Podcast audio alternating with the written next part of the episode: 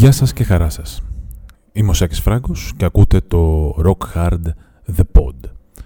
Ε, μια καινούργια προσπάθεια που κάνουμε μέσω podcast ε, και ελπίζουμε, ευελπιστούμε για μία φορά την εβδομάδα να σας κρατάμε συντροφιά με διάφορα ωραία πράγματα, διάφορες ωραίες ιστορίες γύρω από το χώρο της heavy metal μουσικής, της hard rock αλλά ακόμα και της ε, rock μουσικής.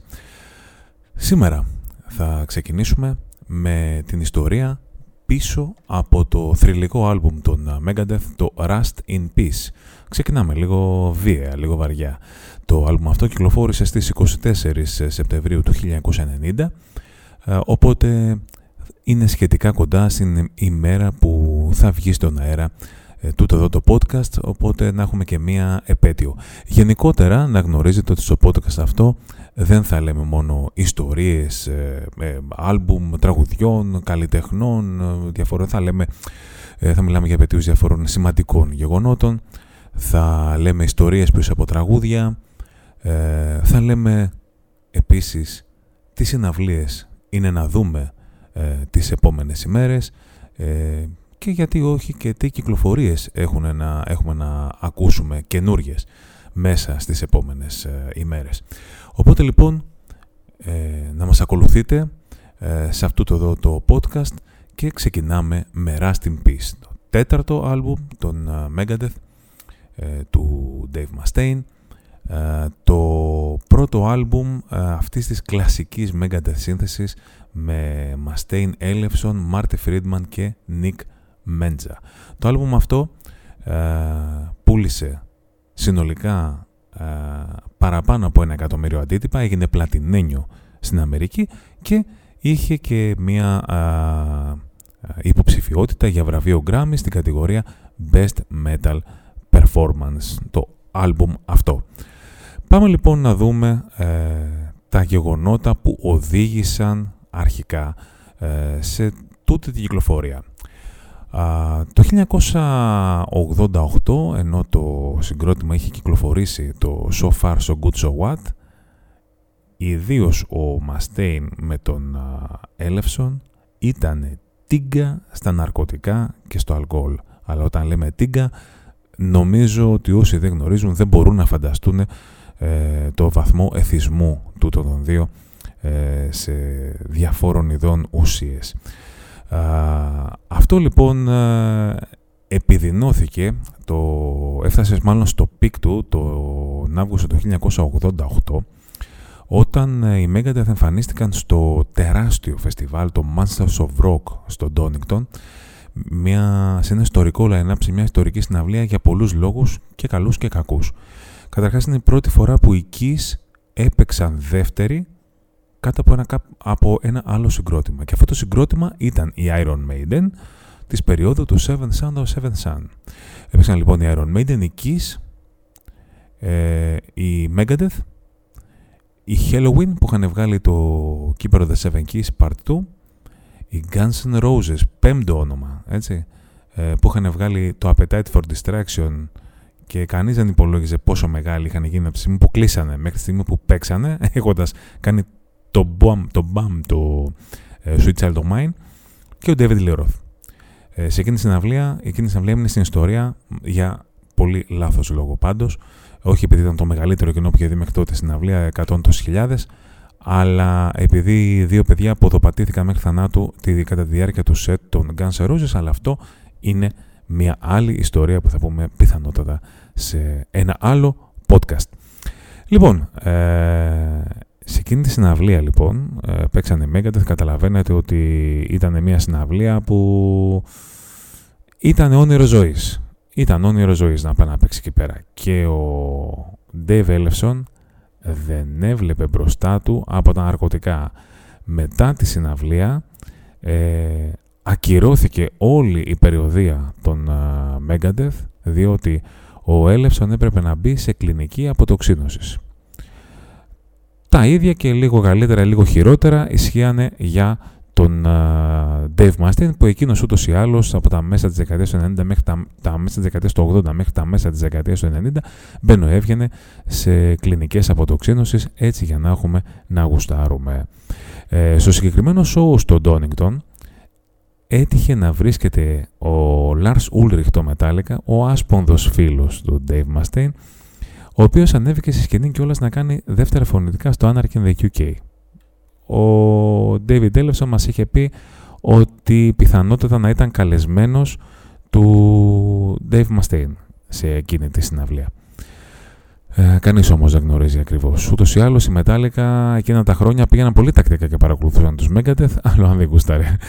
Προφανώς ο Mustaine. Στη συνέχεια είχαμε την ε, συμμετοχή των ε, Megadeth στο soundtrack της ταινίας ε, Soccer. το, το Soccer ήταν μια ταινία του Wes Craven και το βίντεο ε, που διασκεύαζαν το No More Mr. Nice Guy του Alice Cooper ε, το έχει σκηνοθετήσει η Πενέλοπη Σφύρης.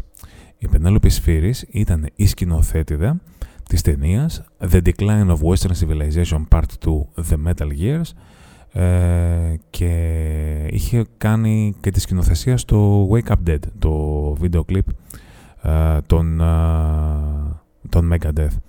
Το Decline of Western Civilization Part 2, έτσι να βάλουμε έναν αστερίσκο, είναι η θρηλυκή ταινία στην οποία υπάρχει αυτή η απίστευτη σκηνή ε, στην πισίνα με τον uh, Holmes, τον uh, κιθαρίστα τότε τον Wasp, να μιλάει με τη μαμά του και να πίνει βότκα και να βουλιάζει σε ένα σωσίβιο με στην πισίνα τώρα. Απίστευτα, απίστευτα γεγονότα.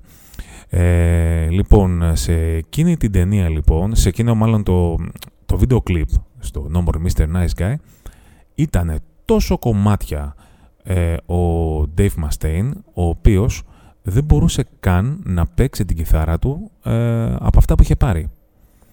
Ε, η ίδια η, η σκηνοθέτη έλεγε ότι δεν γινόταν να κάνω τίποτα. Δηλαδή το πώς καταφέραμε και βγάλαμε το βίντεο κλιπ με το Mustaine να μην μπορεί καν να πιάσει την κιθάρα στα χέρια του είναι κάτι το εξωφρενικό. Ε, για τον uh, Dave Ellefson, ας μην πούμε καλύτερα, ε, ο, ο Ellefson, θα έλεγα μαζί με τον ε, Nick Menza, ε, ήταν απλά πίσω από κάτι κάγκελα και έκαναν το κοινό στο βίντεο κλιπ, διότι οι ίδιοι δεν ήταν σε κατάσταση να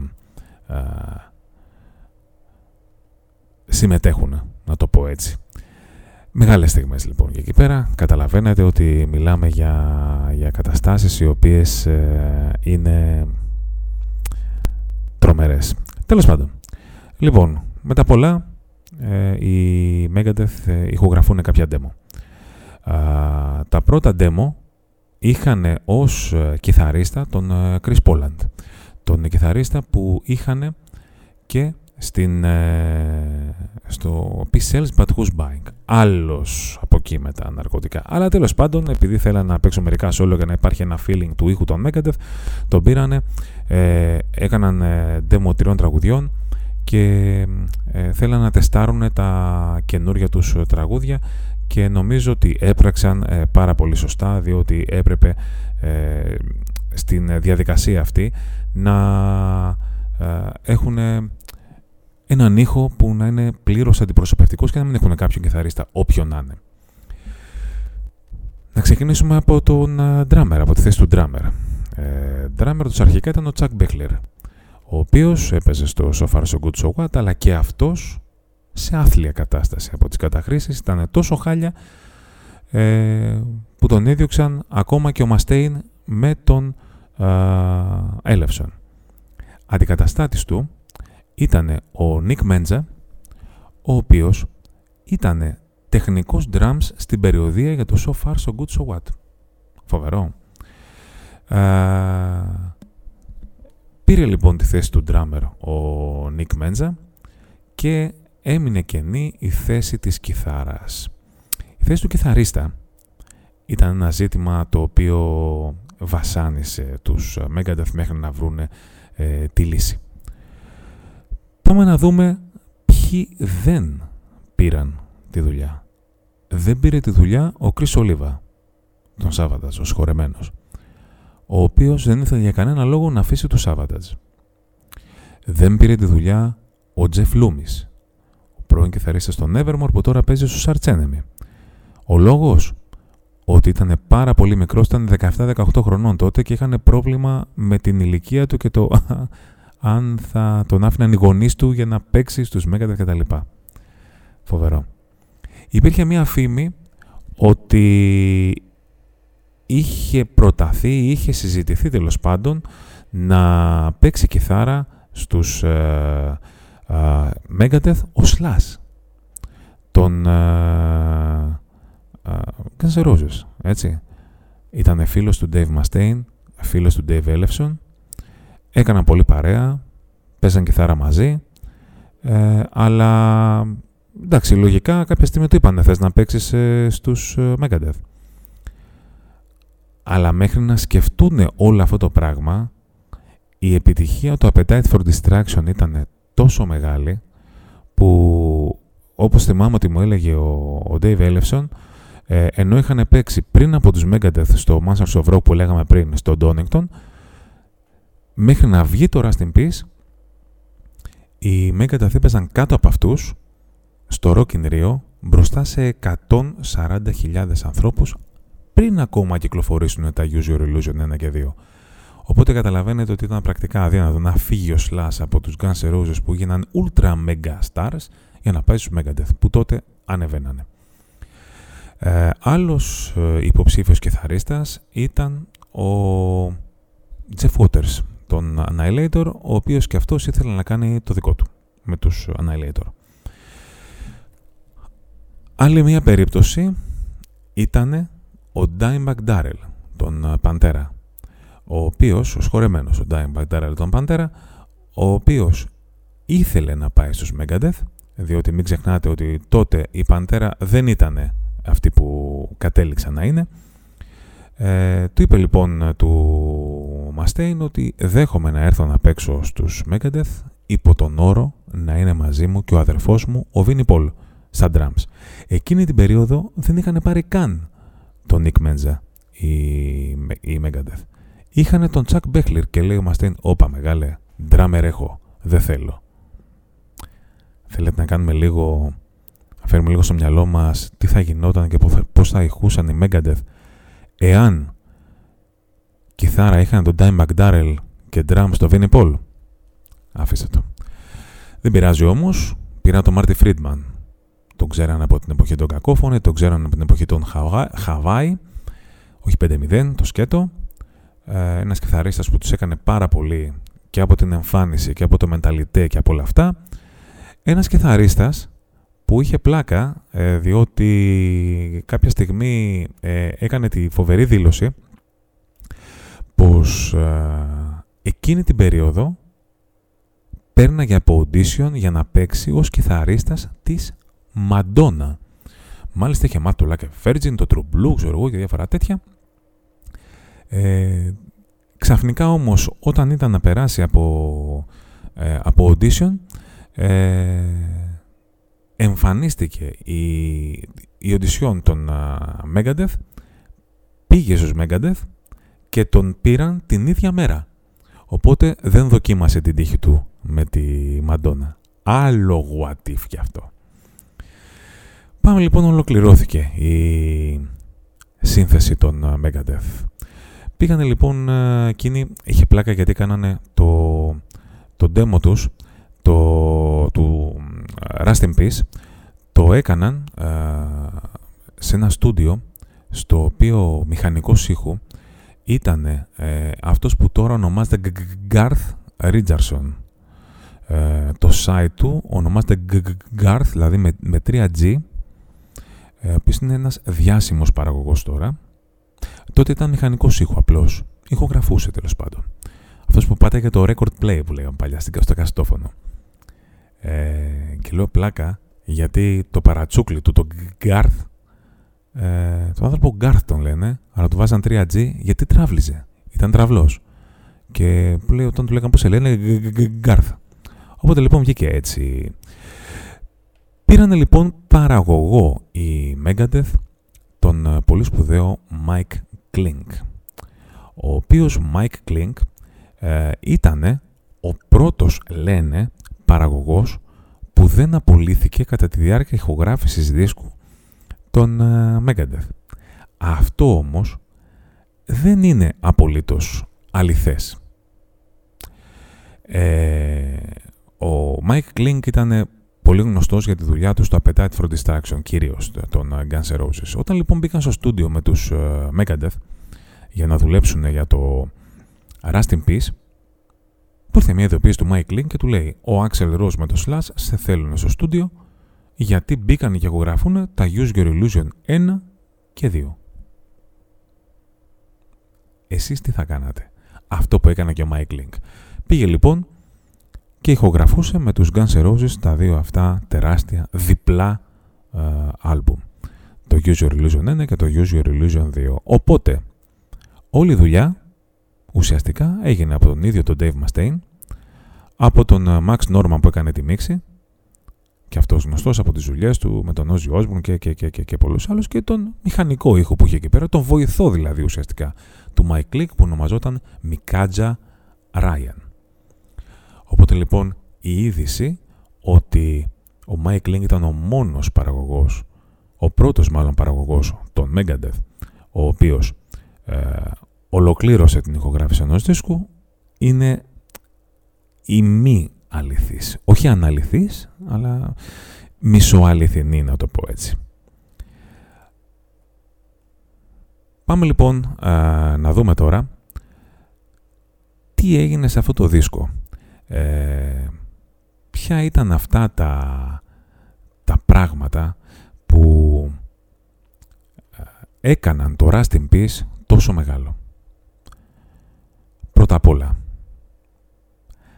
τεράστιες συνθέσεις. Αλλά πριν πάμε στις συνθέσεις, να πάμε και στο εξώφυλλο. Το εξώφυλλο ε, έχει, το, το έχει φιλοτεχνήσει ο Ed Repka, ε, που είχε δουλέψει μαζί τους και στο Peace Sells But Who's Buying. Έχει φυσικά την ε, μασκότ του συγκροτήματος, τον Vic Rattlehead, σε ένα εμβληματικό εξώφυλλο, ε, όπου βλέπουν ένα ε, σώμα ενός εξωγήινου ε, παρέα με τους αρχηγούς κρατών εκείνης της εποχής. Ε, είναι δηλαδή ο George Bush των ΗΠΑ, ο Μιχάλη Γκορμπατσόφ, τότε της τότε Σοβιετικής Ένωσης, ο Γερμανός Καγκελάριος, ο Ρίχαρτ Φον Βάιτσέκερ, ο Ιαπωνέζος Πρωθυπουργός, ο Τοσίκι Καϊφού και όπως με επιβεβαίωσε ο Dave Ellefson, ο άλλος, ο πέμπτος, είναι ο John Major, ο πρόεδρος της, ε, πρωθυπουργός της ε, Μεγάλης Βρετανίας τότε. Όπως καταλαβαίνετε, ένα τέτοιο εξώφυλλο ε, σήκωνε πάρα πολύ συζήτηση και δεν ήταν ότι πιο απλό να το κάνει κανείς. Πάμε λοιπόν στις ε, συνθέσεις, ε, όπως για παράδειγμα το Rust in Peace Polaris, το οποίο ε, είναι ένα τραγούδι που φημολογείται ότι είχε να κάνει με ένα τραγούδι, μια σύνθεσή του που ήταν από τα χρόνια που έπαιζε στους Μετάλλικα. αυτό είναι κάτι το οποίο δεν πολύ επιβεβαιώνεται, να σας πω την αλήθεια. Ε, αλλά και ονομάζεται Child Saint. Αυτό ήταν το λεγόμενο working title. είναι λοιπόν το Rust in Peace το πρώτο μέρος του κομματιού και το Polaris είναι το δεύτερο μέρος του κομματιού. Υπάρχουν ε, ε, φήμες ότι έχει υπάρξει ένα συγκρότημα που ονομαζόταν Panic που πήρε αυτό το, έκλεψε αυτό το τραγούδι του Dave Mustaine, μόνομα Child Saint και μπορείτε να το βρείτε και στο YouTube να καταλάβετε τις ομοιότητες με αυτά τα τραγούδια. υπάρχει το Hangar 18, το οποίο έχει να κάνει με ε, το, αυτό που λέμε Area 51, ε, που ήταν μια περιοχή, ε, ένα υπόστεγο με αεροπλάνα ας πούμε, ε, που φημολογείται ότι υπήρχαν εκεί εξωγήινοι και όλο αυτό είναι έτσι ένα concept που είχε στο μυαλό του ο Nick Menza ο οποίος ήταν πάρα πολύ χωμένος μέσα σε αυτή τη φάση ε, με, τα, ε, με τους εξωγήινους κτλ. Ε, αλλά αυτό που κάνει το άλμπουμ τόσο μαγικό είναι αυτή η χημεία που, έβγαλαν, που έβγαλε το συγκρότημα. Είναι νομίζω ένα από τα απόλυτα, όχι απλά thrash metal άλμπουμ, είναι ένα άλμπουμ το οποίο η κιθαριστική του δουλειά, η παιχτική του δουλειά είναι μοναδική. Συνθέσεις ε, που έχουν μείνει διαχρονικές, ε, Holy Wars, ε, το Hangar 18, το Techno Prisoners, το Tornado of Souls, το Lucretia, το Five Magics, όλος ο δίσκος από την αρχή μέχρι το τέλος είναι μία τελειότητα. Ε, ένα άλμπουμ που μνημονεύεται εις τους αιώνας των αιώνων, ένα άλμπουμ το οποίο είναι πάρα πολύ δύσκολο ε, να αντιγραφτεί, ε, είναι ένα, πάρα πολύ, ένα άλμπουμ πάρα πολύ δύσκολο να, να διανοηθεί κάποιος ότι μπορεί να το παίξει. Ένα άλμπουμ που έβαλε τους Megadeth στο πάνθεον των τεράστιων συγκροτημάτων και είχαν βέβαια την ατυχία ένα χρόνο αργότερα οι Metallica να βγάλουν το Black Album και να τα ισοπεδώσουν όλα. Αυτό το πράγμα που εκείνη την περίοδο κοίταζε ο Dave Mustaine πώς θα ξεπεράσει Metallica νομίζω ότι τον αδικεί πάρα πολύ και μειώνει τη δουλειά του ως καλλιτέχνης. Οι Megadeth έχουν βγάλει μια σειρά από καταπληκτικά άλμπουμ και νομίζω ότι θα συμφωνείτε κι εσείς μαζί μου ότι το Rust in Peace στέκεται ε, στην κορυφή ως το καλύτερο άλμπουμ που έχουν βγάλει ποτέ οι Megadeth και ένα από τα δύο-τρία καλύτερα thrash metal άλμπουμ όλων των εποχών μακράν.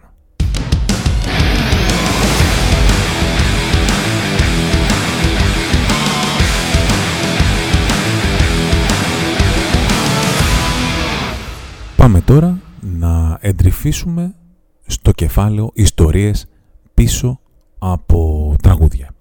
Και να μείνουμε στο Rust in Peace, να μείνουμε σε αυτό το άλμπουμ, το οποίο ε, νομίζω ότι ήρθε και η ώρα να πούμε για ποιον λόγο ονομάστηκε Rust in Peace, δηλαδή από που ήρθε η ιδέα αυτή για να ονομαστεί το άλμπουμ Rust in Peace ε, και ο θρύλος λέει ότι ενώ δουλεύανε πάνω στο δίσκο αυτό ε, κάπου έπεσε το μάτι του Έλευσον και του Μαστέιν ε, σε ένα αυτοκόλλητο που κολλάνε πάνω στα αυτοκίνητα, ξέρετε. Ε, ένα διάφανο εξώφυλλο, το οποίο έλεγε «May all, all your nuclear weapons rust in peace». Ε, το είδαν αυτό και τσίμπησαν τον τίτλο. Πάμε λοιπόν εμείς τώρα να πούμε την ιστορία πίσω από το Holy Wars The Punishment Due. Είναι μια πολύ ωραία ιστορία. πέρα ότι πρόκειται για ένα από τα αρτιότερα τραγούδια που έχω ακούσει ποτέ στη ζωή μου.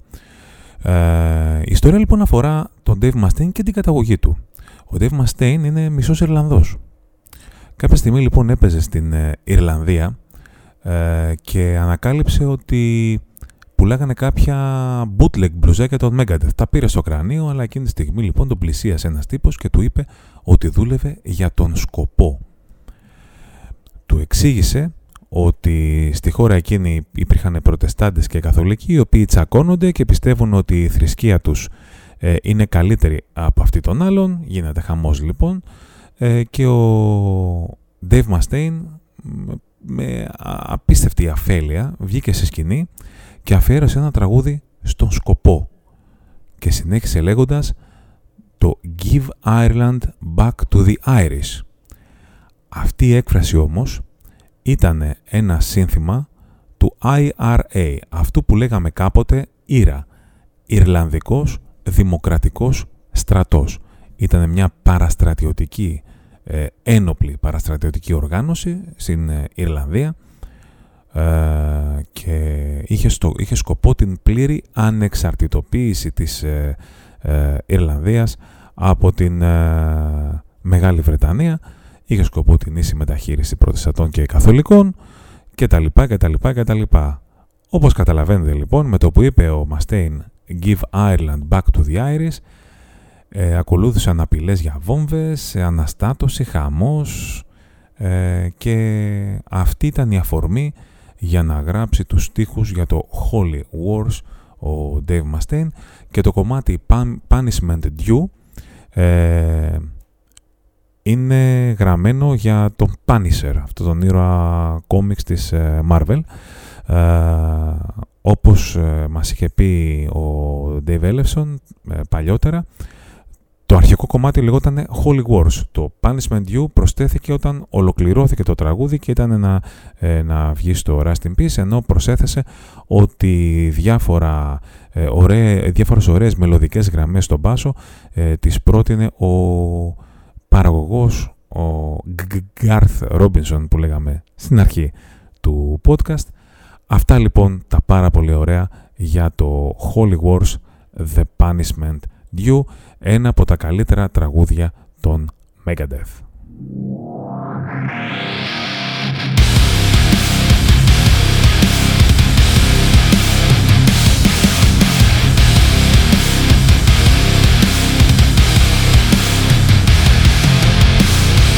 Τι θα λέγατε τώρα; Να πηγαίναμε να δούμε ε, μερικές από τις επερχόμενες ε, συναυλίες. Μερικές από τις επερχόμενες συναυλίες τις οποίες στηρίζει, υποστηρίζει το rockhard.gr Ξεκινάμε από τις 30 ε, Σεπτεμβρίου ημέρα ε, Παρασκευή όπου στο Γκαγκάριν εμφανίζονται οι Firewind του Gas G σε ένα επαιτειακό σοου για τα 20 χρόνια τους ε, ως συγκρότημα. Καταλαβαίνετε, θα παίξουν τα πάντα. Ήδη ο Gas έχει πει ότι όποιος μπει μέσα να έρθει να μας βρει να κάνουμε signing session, meet and greet και όλα αυτά τα ωραία, τα οποία τόσο πολύ μας έχουν λείψει ε, κατά τη διάρκεια αυτών των τελευταίων ετών με την πανδημία, αυτό να συναντάμε συγκροτήματα, να συναντάμε ανθρώπους και φίλους μας και να χαιρετιόμαστε και να αγκαλιαζόμαστε, έτσι. Την ίδια μέρα στο Κύτταρο υπάρχει το Demon's Gate Festival, ένα πολύ ωραίο Doom Metal Festival, ε, πρώτη του μέρα λοιπόν την Παρασκευή 30 Σεπτεμβρίου, με Draconian, Ahab, Erebaltor, Funeral Fuck, Morning Silence και Acid Mammoth. Πάμε ε, το Σάββατο 1η Οκτωβρίου που οι ε, Firewind παίζουν στη Θεσσαλονίκη στο Principal Club Theater ε, και στην Αθήνα στο Κύτταρο υπάρχει η δεύτερη μέρα του Demon's Gate Festival με τους Tiamat Headliners να παίζουν ένα special set που θα βασίσεται στο Clouds και το Wild Honey, δύο ε, νομίζω ότι ε, όλοι θα συμφωνήσουν οι δύο ε, ίσως καλύτεροι δίσκοι του συγκροτήματος αυτού. Μαζί τους είναι η εκπληκτική Memory Garden, αλλά και η Isol, η Office, η Sorrow's Path και η I Abyssic. Σχετικά με τις δύο αυτές ε, μέρες ε, του φεστιβάλ αυτού μπορείτε να δείτε και δύο σχετικές κασέτες που έχει γράψει έχει φτιάξει μάλλον ε, και μπορείτε να τις ακούσετε σε Spotify μορφή από τον Δημήτρη Τσέλο. Να μην ε, παραλείψουμε, να πούμε και κάτι που είναι λίγο διαφορετικό. Ε, μιλάμε για τον Carpet Brut, ο οποίος έρχεται την 1η Οκτωβρίου στο Gagarin, ε, ο, ο πιο γνωστός εκπρόσωπος της Retro Dark Synthwave μουσικής, το Σάββατο 1η Οκτωβρίου στο Gagarin.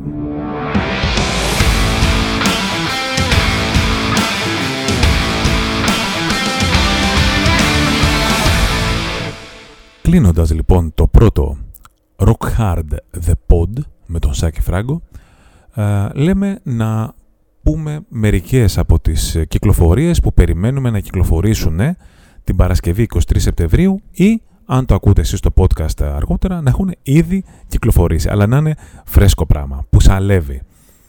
Ε, πάμε λοιπόν να πούμε για τους Moonspell οι οποίοι βγάζουν ένα live album και σε οπτική και σε ακουστική μορφή ε, το album From Down Below Live 80 Meters Deep το οποίο ε, μπορείτε να διαβάσετε στο rockhard.gr από τον Γιώργο Τογκόη ε, ηχογραφήθηκε και μαγνητοσκοπήθηκε σε ένα από τα 7 ε, φυσικά θαύματα της Πορτογαλίας το Grutas de Mira Der το οποίο είναι μία από τις πιο εντυπωσιακές σπηλιές στην Ευρώπη και όλο το live έγινε εκεί πέρα πραγματικά εντυπωσιακό. Οι Moonspell υπέρχονται το Νοέμβριο μαζί με τους Green Carnation.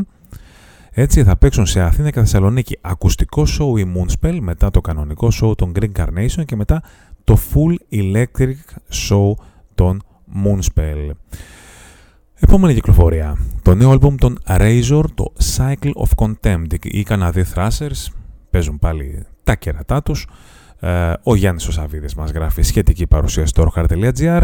Ήδη έχετε διαβάσει για το Survive των ε, Stratovarius, των αγαπημένων Φιλανδών ε, Power Metalers. ο Δημήτρης Ομελής γράψει κριτική και σε λίγο καιρό φιλοδοξώ να ανέβει και η συνέντευξη που έχω κάνει με τον Τίμο Κωτιπέλτο. Venom Inc. Ε, που ήταν μέχρι κάποια στιγμή ο Μάντας, ο Άμπαντον μαζί με τον Demolition Man όλοι οι πρώην μέλη των ε, Venom ο Άμπαντον ε, αποχώρησε δυστυχώς πάρα πολύ πρόσφατα μάθαμε ότι πάσχει και από καρκίνο και να το ευχηθούμε περαστικά There's Only Black λοιπόν από τους Venom Inc.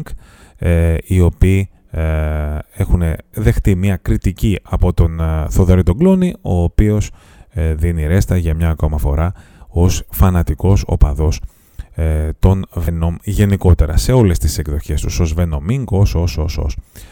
Επίσης κυκλοφορεί το νέο άλμπουμ ε, των Band of Spice, που αν δεν καταλαβαίνετε είναι η μπάντα του Spice, ε, του πρώην τραγουδιστή των Spiritual Beggars. Ο Άρης ο Λάμπος έχει γράψει ε, την παρουσίαση και αυτού του δίσκου και μπορείτε να διαβάσετε και αυτή στο Rock Hard και με αυτά ε, φτάνουμε στο τέλος του πρώτου podcast του Rock Hard. Τις, ε, τα προηγούμενα λεπτά πίσω το μικρόφωνο ήταν ο Σάκης Φράγκος. Σας ευχαριστώ πάρα πολύ και ε, ακολουθήστε μας ε, οτιδήποτε κάνουν σε όλα αυτά τα podcast. Θα είμαστε μαζί σας την ερχόμενη εβδομάδα με ένα ακόμα επεισόδιο Rock Hard The Pod. Ευχαριστώ πολύ.